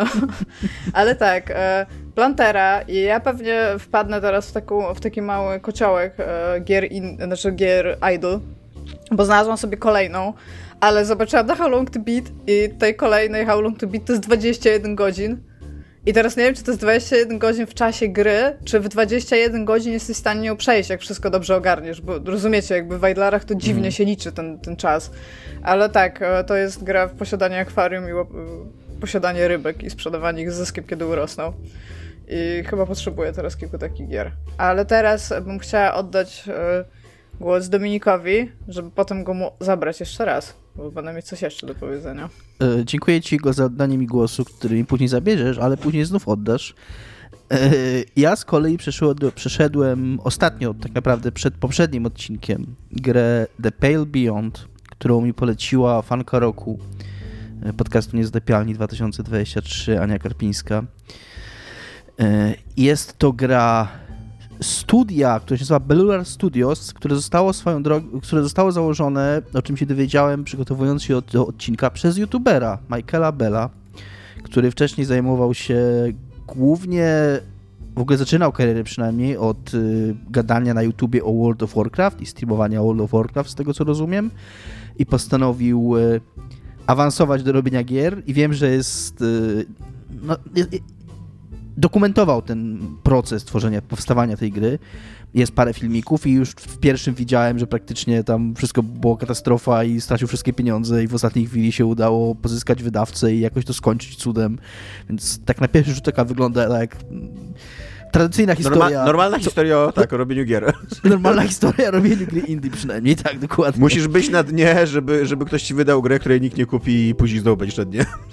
Y, chyba ktoś tą grę kupił, bo ma całkiem sporo recenzji na Steamie. Ma... 1198 recenzji. Tak, co wydaje mi się całkiem taką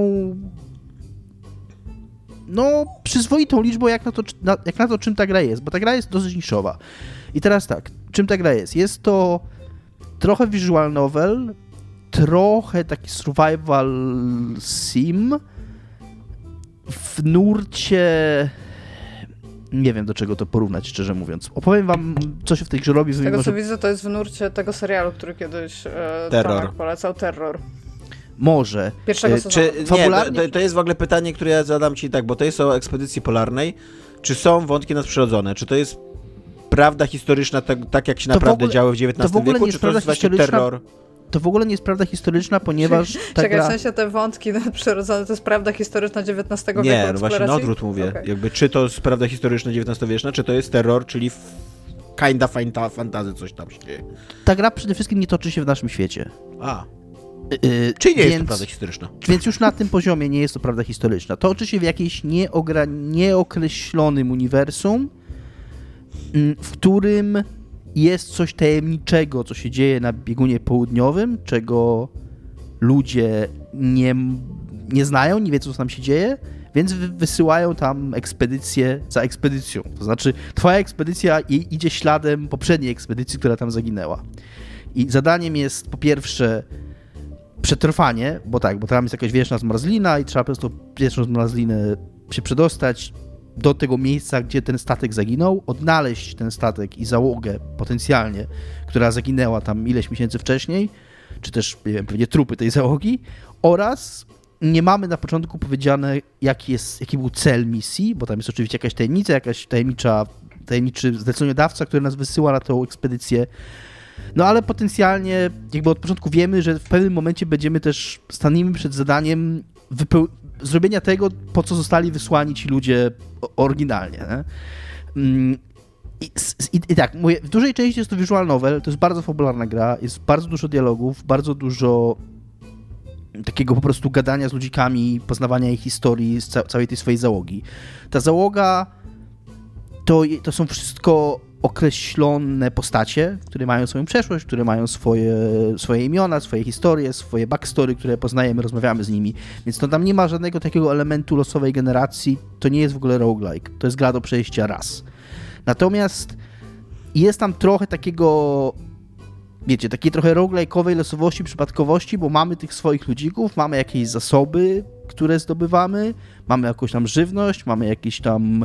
Znaczy przede wszystkim musimy dbać o, dwa, o dwie rzeczy. O żywność, żeby ludziki miały co jeść i o paliwo, żeby móc czym palić w piecu, bo jak bo tam jest bardzo, bardzo zimno, tak? Więc jak nie będziemy mieli czym wpalić w piecu, to ludzie nam zamarzną i, i tyle, nie? No i te ludziki nam chorują w trakcie, tam z, jak, jak ich źle karmimy, to mają jakieś żołądkowe problemy, jak ich nie dogrzewamy, to tam zamarzają i tam się dzieją jakieś losowe rzeczy. choroba, no. Tam się dzieją jakieś losowe rzeczy, więc tu jest troszkę takiego, wiecie, często takie gry, jak są roguelike'ami, to one mają cały storytelling, całą fabułę, jaką tworzą, tworzą na styku tych takich dynamicznych interakcji, tak? Że mamy jakiegoś swojego ludzika losowego, on nam umiera, coś się dzieje i tam się nam tworzy historia.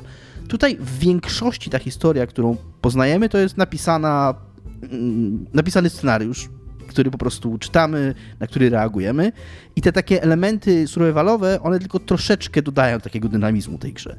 Więc one są takim trochę, takim trochę, wiecie, wisienką na torcie, takim trochę korzuszkiem, który tylko trochę tak u, mm, udynamicznia tego, tego tą, tą, tą, tą visual novelkę. Co uważam, że jest bardzo, bardzo spoko, że to nie jest kolejny roguelike, w którego musiałem grać 50 godzin, powtarzając to samo, żeby go skończyć, tylko mogłem usiąść i w 3 wieczory, w 8 godzin jakieś tę grę po prostu skończyć, poznać jej historię, jakoś tam się wciągnąć w to. Ona przy okazji bardzo ułatwia tak, taką konsumpcję, bo ona ma taki system save'ów, że możesz w każdym momencie cofnąć się do dowolnego etapu.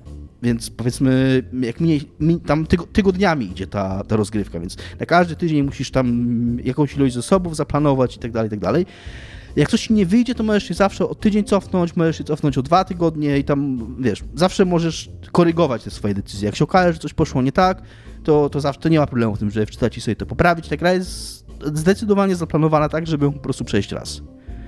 I nie jest to nic wielkiego, nie jest to żadne, żadne arcydzieło, żadne, żadne, wiecie, 10 na 10, nic takiego, ale jest to bardzo sympatyczna giereczka, w którą się trochę wkręciłem, która, przy której bardzo mile spędziłem kilka wieczorów, która ma spoko oprawę graficzną, chociaż w większości są to całkowicie statyczne plansze. Tam jest bardzo mało jakichś animacji, jakichś, wiecie, czegoś ruchomego. To są w większości płaskie, płaskie tła, ewentualnie jakaś paralaksa, coś tam się przesuwa, jakieś takie triki graficzne, ale, ale nie ma tam jakichś tam super interakcji, jeżeli chodzi o, o stronę wizualną. Raczej oglądałem po prostu rysunki na, i, i, i klikamy w dialogi.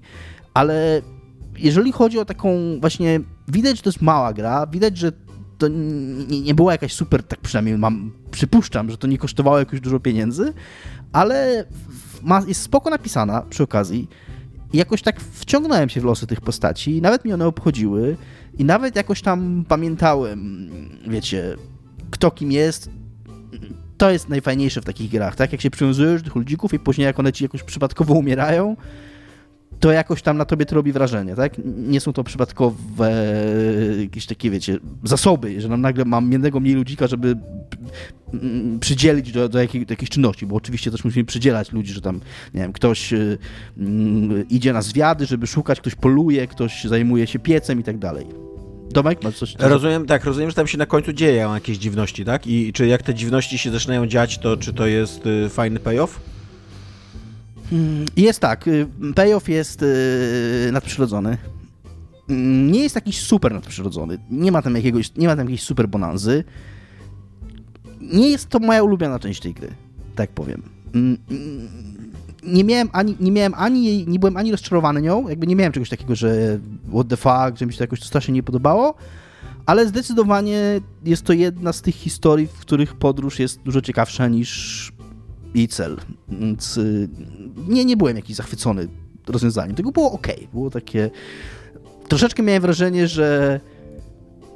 że była jakaś burza mózgów, co tam ma być na końcu, i z tej burzy mózgów wybrano najlepszy pomysł, jaki mieli, ale nie dlatego, że ktoś super kochał ten pomysł, tylko po prostu już mieli dosyć tej burzy mózgów i musieli coś wybrać i wybrali to i to działa, jakoś tam jest ok, ale, ale absolutnie nie jest to nic, co, co bym jakoś najbardziej zapamiętał. Najbardziej zapamiętałem te takie właśnie fajne momenty takiego styku tej mm, wyreżyserowanej, napisanej, wiecie, kon z konkretnymi bitami fabularnymi mm, rozgrywki, z, która swoją drogą, tu też, też muszę jedną rzecz dodać, większość postaci, które są kluczowe dla tej fabuły, to są tak zwani specjaliści.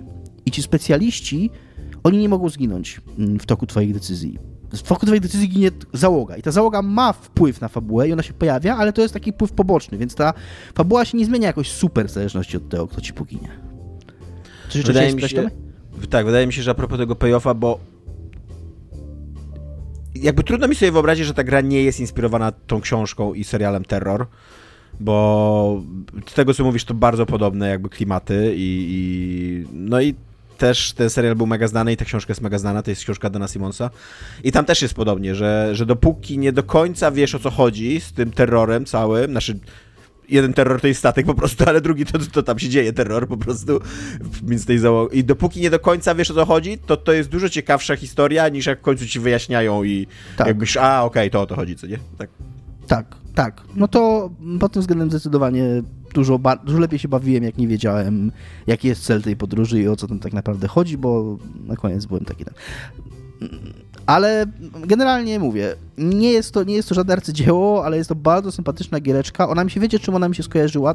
Zupełnie inną grą, ale troszeczkę podobne emocje we mnie wywoływała i przy okazji chciałbym jeszcze raz ją polecić. Była taka gra Yes Your Grace, która też była takim trochę udawała trochę taki strategiczny survival, a tak naprawdę była grą narracyjną na kilka godzin i, i jakby to po, podobne emocje we mnie wywoływała, że wciągnąłem się w te postacie, ten element gameplayowy na tyle był interesujący, że, że mnie trzymał przy tej grze, że to nie było tylko klikanie w dialogi, ale też nie, nie, był męczący i, i jakby nie, nie, był sednem tej gry. Dużo ważniejsze w tej grze było dla mnie właśnie ta historia, te ludziki, to jak się co się z nimi dzieje, niż, niż ten element gameplayowy, który był trochę tam pretekstem do tego, żeby, żeby w to grać, ale no mówię, bardzo spoko, sympatyczna giereczka i generalnie polecam. Tak. To ja się może wbiję mm, tutaj przed Igą jeszcze, bo ja przyszedłem Road 96, e, którą kiedyś Dominik e, mocno polecał. To E, jest i to o tych dzieciakach, co się Tak. starają wyrwać. o To ja dzieciakach, które tam, które tam y, na stopa autobusami, taksówkami i tak Ja dalej odpadłam od tego. jadą do jedynego przejścia granicznego w, na północy i próbują się wydostać z kraju, tak. E, Ja też e, jakby nie, nie urzekła mi ta gra, co nie? Jakby jestem, może nie to, że mi się jakoś nie podobała, bo w końcu ją skończyłem i chyba się bawiłem nie najgorzej, natomiast cały czas jak w nią grałem, to miałem takie, wiecie, cały, nie, nie, nie, skupiałem się na grze, nie bawiłem się dobrze, tylko cały czas jak grałem, to znajdowałem kolejne rzeczy, które były jakieś niedopracowane, niefajne i tak dalej. przede wszystkim strasznie złe takie production values ma ta gra. Takie to, w jakiej jakości są filmiki dorzucone, jak czasami jak bardzo zły jest voice acting, e, jak niektóre mechaniki są takie absolutnie podstawowe w stylu tam masz e, pościg taki niby, że ty kierujesz samochodem i skaczesz tylko, jakby cała mechanika to jest tylko, że skaczesz z pasu na pas, nie wybierasz tylko na przykład czy lewy, czy prawy, co nie? Tylko, że samochody na drugim pasie się nie ruszają, stoją w miejscu, nie jako przeszkody. I to się gameplayowo jakoś tam zgadza, bo, bo wiadomo, że ta przeszkoda to przeszkoda, ona nie musi się ruszać, może stać, jeżeli ty masz jakby odpowiednią prędkość, to poziom trudności jest, ale to wygląda strasznie sztucznie i tak jakby właśnie takie, taki drobny, drobny szczegół, e, który ci psuje zupełnie imersję. E, natomiast cały czas byłem bardzo zdziwiony, jak działa ten świat i w ogóle przez to nie potrafiłem w niego uwierzyć, że, że jest jakiś taki autorytarny rząd w stylu takim kazachstańskim, kazachskim, który jest oparty na ropie, ale jednocześnie odbywają się jakieś wybory demokratyczne. Ten e, reżim ze wszystkich ludzi, na których akurat się powinien wyżywać, wyżywa się na nastolatkach, zamyka ich w jakichś kopalniach. Jest jedno przejście graniczne na północy, jedno jedyne przejście graniczne w gigantycznym państwie swoją drogą, bo tam tysiące kilometrów pokonujesz w trakcie tych tam road tripów, nie? To jest jedno jedyne przejście graniczne, przez które można przejść tylko do innego państwa. I to na tym przejściu granicznym centralnie się strzela do dzieci. tak, ostrą Tak. amunicją, co nie? E, I miałem takie całe... I właśnie tak, i, i, i jeszcze jednostkowe wybory jakoś tych dzieci w stylu, czy zamalujesz plakat, wpływają na nastroje społeczne gigantycznego państwa i to jakby, i, i masz całą, taką, całą taką rozkminę, czy warto wywoływać rewolucję, czy warto głosować na zgniły kompromis, czy być może trzeba zostawić sprawy takie jak są, ale jednocześnie żadna z tych opcji nie jest w żaden sposób ukonkretyzowana. Ty nie wiesz, jaki, jaką opcją polityczną jest ten zgniły kompromis, jaką to, to, ta pani senator, jaką ona wyznaje, jakie te... Nie wiesz, czego tak naprawdę chcą ci terroryści, rewolucjoniści? I nie do końca wiesz, jak na przykład, jak, czy, czy ten jakby cały to cała dyktatura, czy ona ma jakieś takie ustosunkowanie historyczne? Wiecie, czasami dyktatury istnieją z jakichś takich sensownych powodów, z na przykład obronnych, co nie, że państwo jest w dużym zagrożeniu, na przykład w Izraelu dzisiaj to się dzieje, co nie, że demokracja w Izraelu jest bardzo chwiejna, ale to dużo wynika z tego, że państwo żyje w ciągłym zagrożeniu, więc mm, jakby ten silny taki wojskowy lider ma sens tam dla nich, co nie? Tutaj tego w ogóle nie ma, jakby ta gra stara się być bardzo polityczna, jednocześnie nic absolutnie nie mówi na temat polityki, co nie? E, I tak, i e, jeszcze jeden taki zarzut, jaki mam, to że ona de facto mi dosyć słabo sprzedała doświadczenie takiego road tripa, bo ona opowiada, fragmentarycznie opowiada historię sześciu bohaterów. Nawet nie sz... daje, no. Słucham?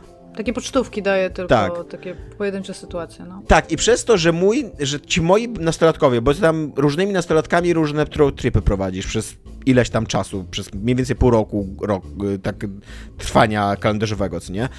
E, I mniej więcej ja tam miałem chyba sześć postaci, koniec końców, do całego walkthrough, tylko, że żaden z tych moich nastolatków nie był w żaden sposób zdefiniowany. Nie miał imienia, nie miał żadnego tła, miał tylko taką, taką sylwetkę twarzy, siluet taki, co nie?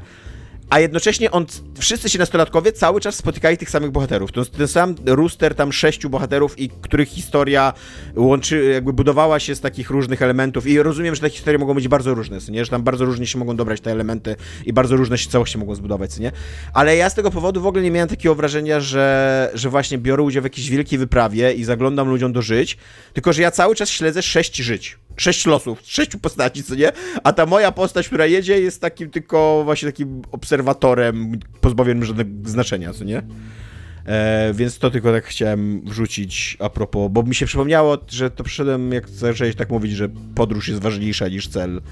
E, aczkolwiek ma, ta gra ma swoje momenty, jakby to też nie chcę powiedzieć, że jest jakaś beznadziejna i, i że jej nienawidzę czy coś, bo, bo grało mi się dosyć przyjemnie czasami. Ma takie, ma takie hipsterskie, wrażliwe momenty, kiedy muzyczka leci, ognisko się pali, postacie rozmawiają o tam ważnych rzeczach i zasypiają pod gwiazdami. To jest takie miłe, coś tak autentycznie, że okej, okay, no tam przeżyłem trzy właśnie, ładne minuty.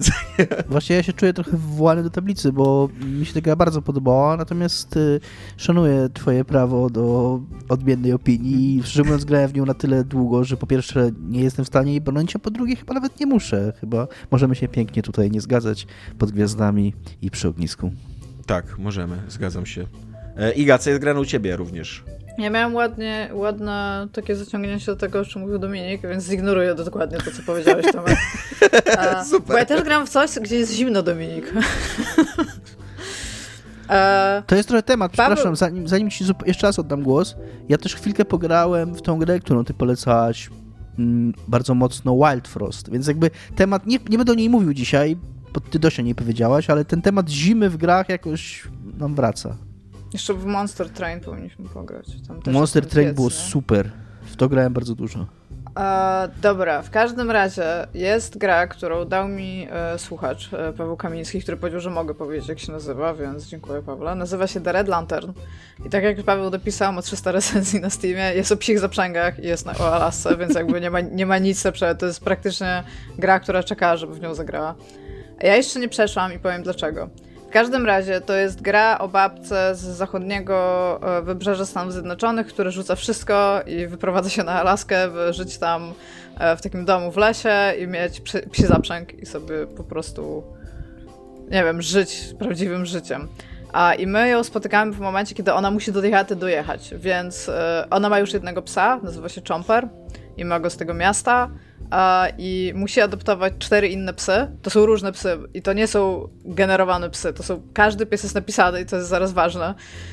Się jedzie, widzi się te psy i można wybrać jakby, którego chce się adoptować, a którego się nie chce. Tam się buduje taki team jakby psów.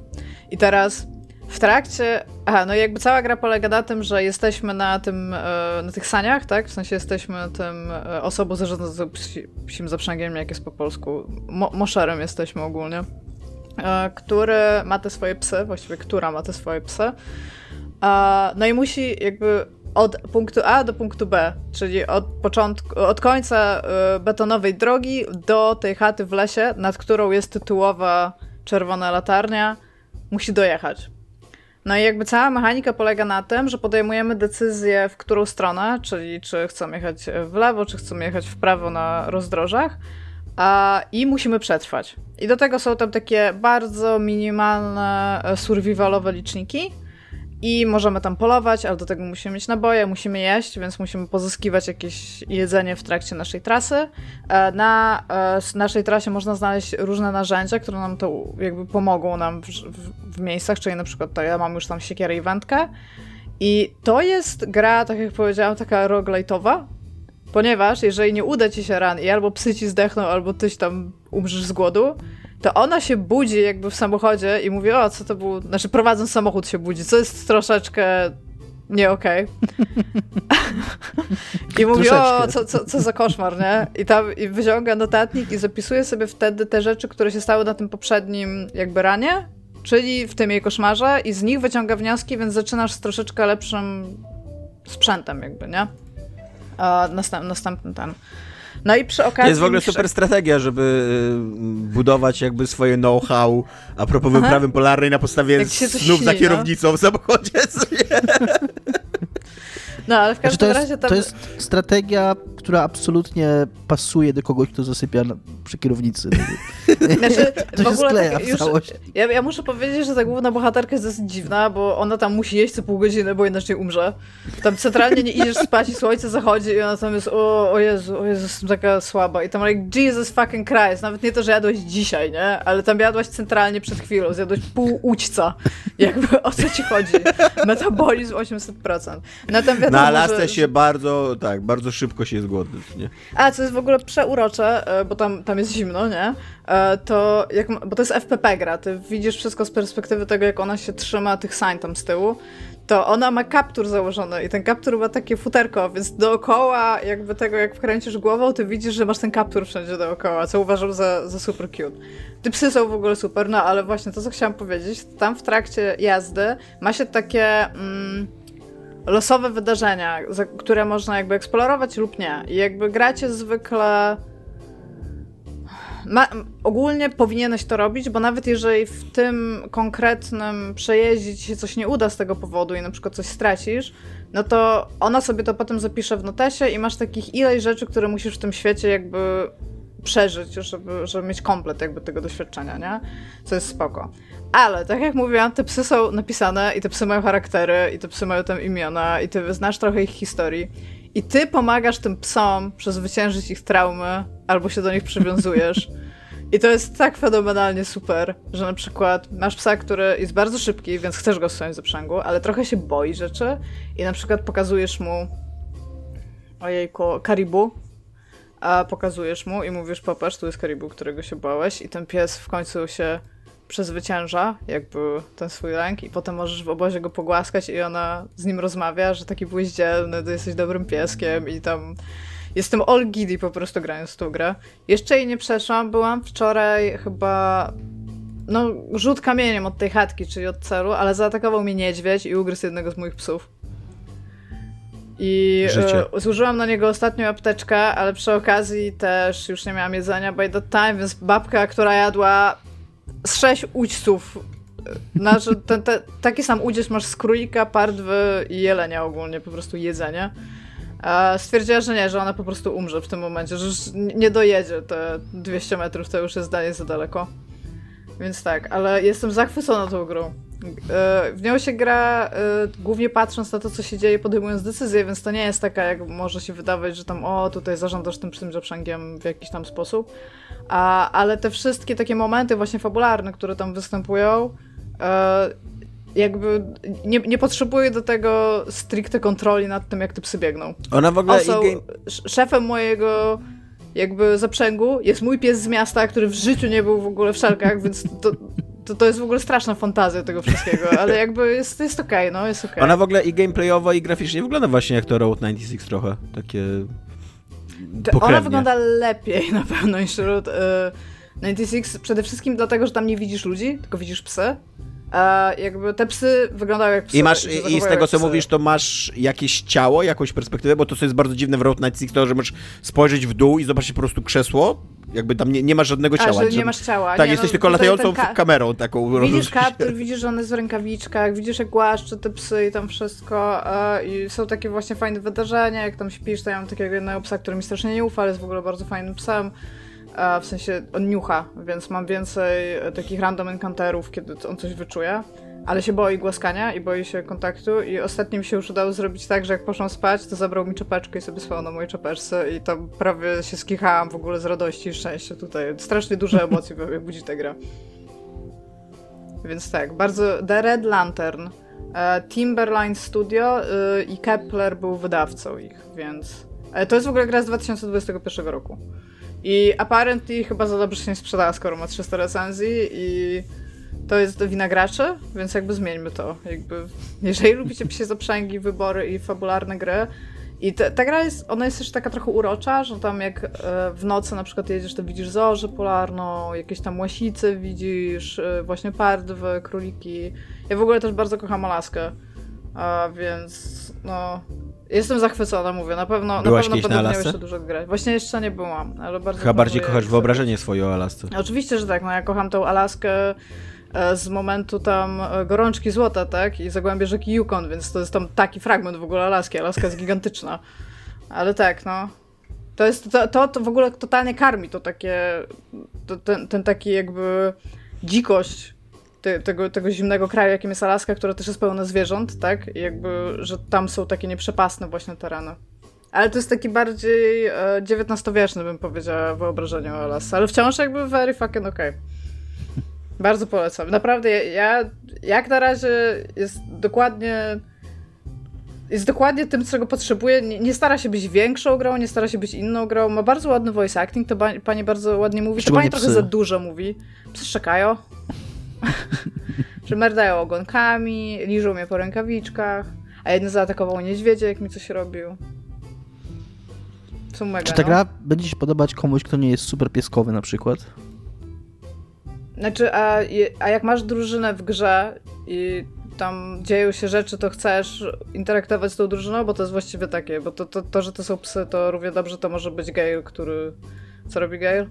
Je buty. Uważam, Tak. że jest różnica między ludźmi a psami, w grach również. No ale jeżeli miałbyś stworzonko, w sensie nie człowieka, no to i temu stworzonku by się coś stało na przykład, to byś poszedł w obozie potem z nim porozmawiać, czy nie? Czy byś miał w nie wysrane? Nie wiem, zależy od stworzonka. Uważam, że to jest w ogóle bardzo wnikliwa obserwacja, że jest różnica między ludźmi a psami, jakby tam test na percepcję udany. Na percepcję i inteligencję. Dobra, co, Dominik, tutaj z tyłu za mną, na kamerze, której nie widzą słuchacze, jest stworzenie. Co to jest?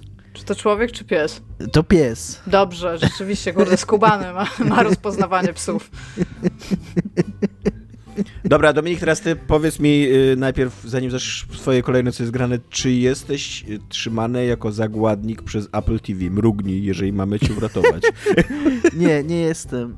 Y, Nie jestem. Zupełnie z własnej swojej woli włączyłem czwarty sezon For All Mankind. Mimo, że mi się strasznie nie podobał trzeci sezon For All Mankind. Y, Ja lubiłem ten serial przez ja pierwszy... takie pytanie, dlaczego w takim razie włączyłeś? Nie wiem, Iga. Po Po A tak z prostu przyzwyczajenia na przykład? Czy z przyzwyczajenia tak? potrzebowałem, sobie chciałem coś włączyć do obiadu, bo ja lubię jak coś jem, to że mi coś leciało i żeby to było, szczególnie jest spoko jak to jest takie właśnie 7 na 10 jakieś.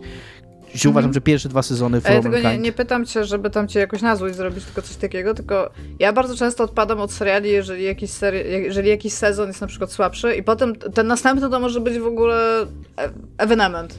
Ja do niego nie wrócę, bo już jakby, wiesz, dlatego się pytam, bo wiem, że ludzie tak robią, a jest to dla mnie Ja- jakby ja- obce, nie? tak jak mówię, mi się nie podobał strasznie trzeci sezon For All Mankind, natomiast ja mam coś takiego, co chyba już odkryliście we mnie, że ja lubię rzeczy, które znam, że jakby taka świadomość, że coś jest znajome, jest często dla mnie taka dająca mi komfort pewien i po prostu jakby nie podobało mi się strasznie, ale stwierdziłem, co mi szkoda, co mi szkodzi. Mam to Apple TV tak czy inaczej, płacę za nie jakby niezależnie od tego, z innych powodów również i mam i mogę to włączyć, więc włączyłem, obejrzałem i obejrzałem cały sezon, bo mi się ten sezon podobał. Nie podobał mi się jakoś super mocno, wciąż uważam, że jest to takie powiedzmy 6-7 na 10, ale jest po pierwsze dużo, dużo lepszy niż trzeci sezon. Nie wiem, czy jest tak dobry jak pierwszy, szczególnie początek pierwszego, ale jest tak na, na tym poziomie mniej więcej. I tak, dlaczego? Po pierwsze, wywalili prawie wszystko to, co było irytujące, szczególnie w trzecim sezonie, ale wcześniej też. Tę taką, taką głupią, y, telenowelową praktycznie dramę. Mm, Ten serial zawsze miał ten problem. O tym już mówiliśmy, ja się nie będę super rozgadywał. Ten problem łączenia takich zupełnie spoko wątków tych, tego podboju kosmosu i tej alternatywnej historii z taką bardzo, bardzo słabą dramą, taką na takim poziomie naprawdę, kurde, klanu, nie? Żało, żało, tak- takie, tak naprawdę, takie żałosne w ogóle jakieś rozkminy i, i jeżeli chodzi o grę aktorską, jeżeli chodzi o jakie te ludzie, te jak W pewnym momencie tak, ludzi. w pewnym momencie to jest serial o tym, czy dolecimy na Księżyc, czy tam przetrwamy na Księżycu, a również o tym, kto kogo przeleci na tym Księżycu Tak, i jakby... tak. I, tak, I taka emocjonalność tych wszystkich ludzi i więc bardzo, bardzo, nie chcę powiedzieć, że zupełnie to wyeliminowali, bo szczególnie w środku jakby jest, jest trochę takich wątków. Du, na szczęście mają one dużo, dużo mniejsze znaczenie, E, ale koniec końców te wątki podboju kosmosu są dużo, na dużo większy nacisk jest na nie położony. Jest jeden nowy spoko bohater. Jakby w ogóle cały ten sezon jest o bazie na Marsie i o tym, że ta baza na, Mar na Marsie ma, jest jakaś asteroida, która leci, na której jest pełno jakichś cennych minerałów, które Ziemia potrzebuje, więc od tego, czy ta baza na Marsie zdoła przejąć tą asteroidę, zależy sensowność jej utrzymywania. Więc z jednej strony jest ten wątek, z drugiej strony jest wątek, i to mi się chyba najbardziej podoba w tym sezonie, bo ten serial, i miałem taką myśl, jak go skończyłem oglądać, on od zawsze miał taki problem pogodzenia ze sobą dwóch sprzecznych wizji historii podboju kosmosu. Bo z jednej strony taka wydaje mi się prawdziwa historia podboju kosmosu, nie tylko przez Stany Zjednoczone, ale przez ludzkość w ogóle, to jest historia o wspólnocie, o mnóstwie, tysiącach, setkach tysięcy bardzo mądrych ludzi, którzy włożyli całą swoją, całe swoje życia w, jakby w naukę, w, w badania, które doprowadziły do tego, że w końcu udało się tego człowieka z używaniem, z użyciem w ogóle technologii, którą, która dzisiaj kuna w mikrofalówce masz się pewnie potężniejszy procesor. Gdzieś tam widziałem ostatnio na Reddicie, że ktoś sprawdził, że jego zmywarka do naczyń wysyła 3 GB danych w ciągu miesiąca do internetu, nie? Więc... Więc, Co a wysyła zmywarka do internetu? Więc życiem technologii takiej naprawdę niewyobrażalnie w ogóle dzisiaj, jak, jak ograniczonej, udało się coś takiego osiągnąć. A z drugiej strony postara się pogodzić z takim mitem bohatera, z takim mitem jednostki, takiego jednego człowieka, który, dzięki któremu to nie byłoby możliwe. I ten ser, jak ja rozumiem, że serial popularny, w ogóle dzieło jakieś tam kinematograficzne musi mieć bohaterów, jakby fabularne. Z tym, że ten serial troszeczkę idzie w to, i on zawsze miał ten problem, i tutaj też ma ten problem, troszeczkę idzie w to za mocno, bo jakby się okazuje, że jest pewien są pewne postacie, na przykład jak, Alec Baldwin, jak Ed, Ed Baldwin, nie Alec Baldwin, który pracował już w NASA w, w, w, latach 60., kiedy lądowaliśmy na Księżycu. Teraz mamy lata tam 2011 rok, czy coś takiego nie wiem ile on ma już lat w tym serialu, 70-80, ale okazuje się, że on jest wciąż jedynym człowiekiem na świecie. Albo ta y, Margot Robinson, że ona jest jedyną babką na świecie, która jest w stanie coś policzyć, która jest w stanie jakieś równanie rozwiązać, która jest w stanie, y, wiecie, że ona jest krytycznie potrzebna, żeby, żeby jakiś postęp zrobić. I nie ma chyba miejsca, które jest, w którym jest to bardziej widoczne w tym sezonie, jak wątek nierówności społecznych w tej bazie kosmicznej, który jest super wątkiem, bo okazuje się, że mamy tak, mamy tych astronautów z NASA, którzy jakby są założycielami, takimi pionierami na tej bazie, ale jednocześnie mamy kontraktorów z tej prywatnej firmy Helios. I ci kontraktorzy to są po prostu zwykli tacy ludzie, jacyś, nie wiem, trackerzy czy pracownicy tych e, platform wiertniczych, którzy są wysyłani, mm, żeby tam odwierty robić na tej asteroidzie. I na Marsie, tak? I, I oni, w pewnym momencie okazuje się, że oni jakby ich życie jest dużo, dużo mniej komfortowe i dużo, dużo mniej takie glamour za przeproszeniem, takie, nie wiem,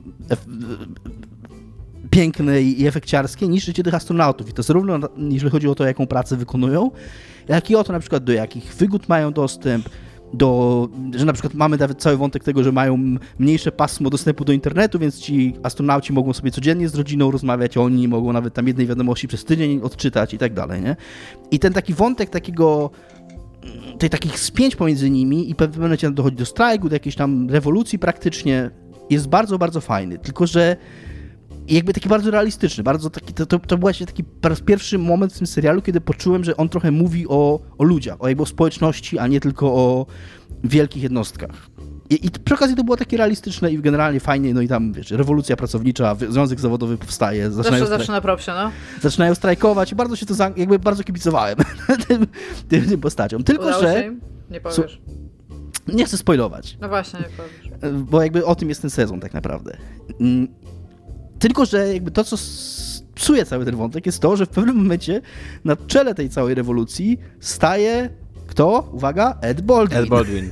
I staje tylko i wyłącznie dlatego, że się obraża na dowódczynię tej bazy, bo nie podoba mu się pewna decyzja personalna, którą ona poczyniła, która dotyka go osobiście. Czyli jakby jest, on to robi tylko i wyłącznie dlatego, żeby się zemścić na niej z powodów osobistych, i nagle okazuje się, że on jest kluczową postacią dla tej całej rewolucji pracowniczej, która dzieje się na tym Marsie. I to było takie dla mnie fajny wątek, a to jest zupełnie niepotrzebny element. I wydaje mi się, że ten taki, to takie przywiązanie właśnie po pierwsze do tych postaci, które już dawno powinny pójść na emeryturę, szkodzi temu serialowi, bo ten, ten wątek pracowniczy, on ma nowego bohatera, który jest super. Który jest ekstra, nie? I jakby w ogóle powinni walić już te postacie do kosza stare. One już nie mają sensu w tym serialu. Ale generalnie podobał mi się dużo, dużo bardziej niż, yy, niż trzeci sezon, więc, więc tak. Ale wciąż jakby bez zachwytu, ale, ale, ale też bez, bez, bez, bez bólu, że tak powiem. Dobry tagline. Bez bólu. Bez zachwytu, bez bólu. Dominik Ma, ma fajne rzeczy, ma kilka, ma kilka ma naprawdę... fajne rzeczy, to też jest dobre. No, ma kilka naprawdę udanych odcinków. Jest cały, jest jeden odcinek, który jest zbudowany właśnie na, pokazy, na pokazaniu, chyba to jest drugi albo trzeci, na pokazaniu kontrastu, jak wygląda pomiędzy życiem tych astronautów, tych takich, wiecie, wynoszonych właśnie na, na piedestał, a z życiem zwykłych ludzi w tej bazie, który swoją drogą jest troszkę refleksją na temat tego, co pokazuje ten serial, tak? Więc od, od jakby swoich początków. Jakby on po raz pierwszy pokazuje tych zwykłych ludzi, jaka, jaka ich jest rola w tym podboju kosmosu, jak oni są ważni, a jednocześnie jak są lekceważeni. I to jest super odcinek, ale ma też trochę mielizn. I jeżeli... Okej. I, i gadałem też z Michałem Kowalem, szybko jeszcze powiem, PPP Kowalwatch, który zauważył i bardzo się z nim zgadzam, że jeżeli powstanie następny sezon, to totalnie powinien zrezygnować w ogóle z postaci już znanych i skoczyć bardziej do przyszłości, tylko że jednocześnie mam taką myśl, że to jest trochę niepotrzebne, bo ten serial już istnieje i nazywa się Expanse i to, co się dzieje w czwartym sezonie For All Mankind, de facto mo- można by po prostu powiedzieć, że to jest prequel do Expanse i zakończyć w tym momencie i one się by kleiły do siebie. Jak powstanie pas, tak? I ta cała tam... Mm, tak, to znaczy, no mm, mówię, nie chcę spoilować, ale powiedzmy wątek tej rewolucji pracowniczej, Mhm. o, której mówi, o której mówiłem, on się też łączy z wątkiem uzyskiwania przez Marsa niezależności od Ziemi, jakby ich walki o, o to, żeby oni mogli o sobie o sobie stanowić w oderwaniu od Ziemi. Okej, to chyba tyle mamy na dzisiaj. Mieliśmy gościa, mieliśmy coś zgrane, więc wszystko mamy. Jeszcze pamiętajcie o Patronajcie. Pieniądz, pieniądz, E, pieniądz. Pieniądz, pieniądz, pieniądz, pieniądz. Tak, mamy tego Patronite'a sobie na stronie Niespodzianka Patronite e, i tam przeprowadzamy zbiórkę. Możecie nam wpłacać, możecie nam nie wpłacać. E, ale ci, którzy nam wpłacają, zasłużyli tutaj, ci, którzy nam wpłacają na najwyższym progu, zasłużyli tutaj na wyróżnienie imienne. Jest to Mufinek, Jarosław Bartosz, Tomasz i Pindra, Pindrze, przepraszam. E, jest to, jest to e, trudne do odmienienia dla mnie. Nie do końca wiem, jak, jak sobie radzić z Pindrze. e, więc tak, dziękujemy bardzo e, i trzymajcie się. Na razie, hej. Cześć. Cześć.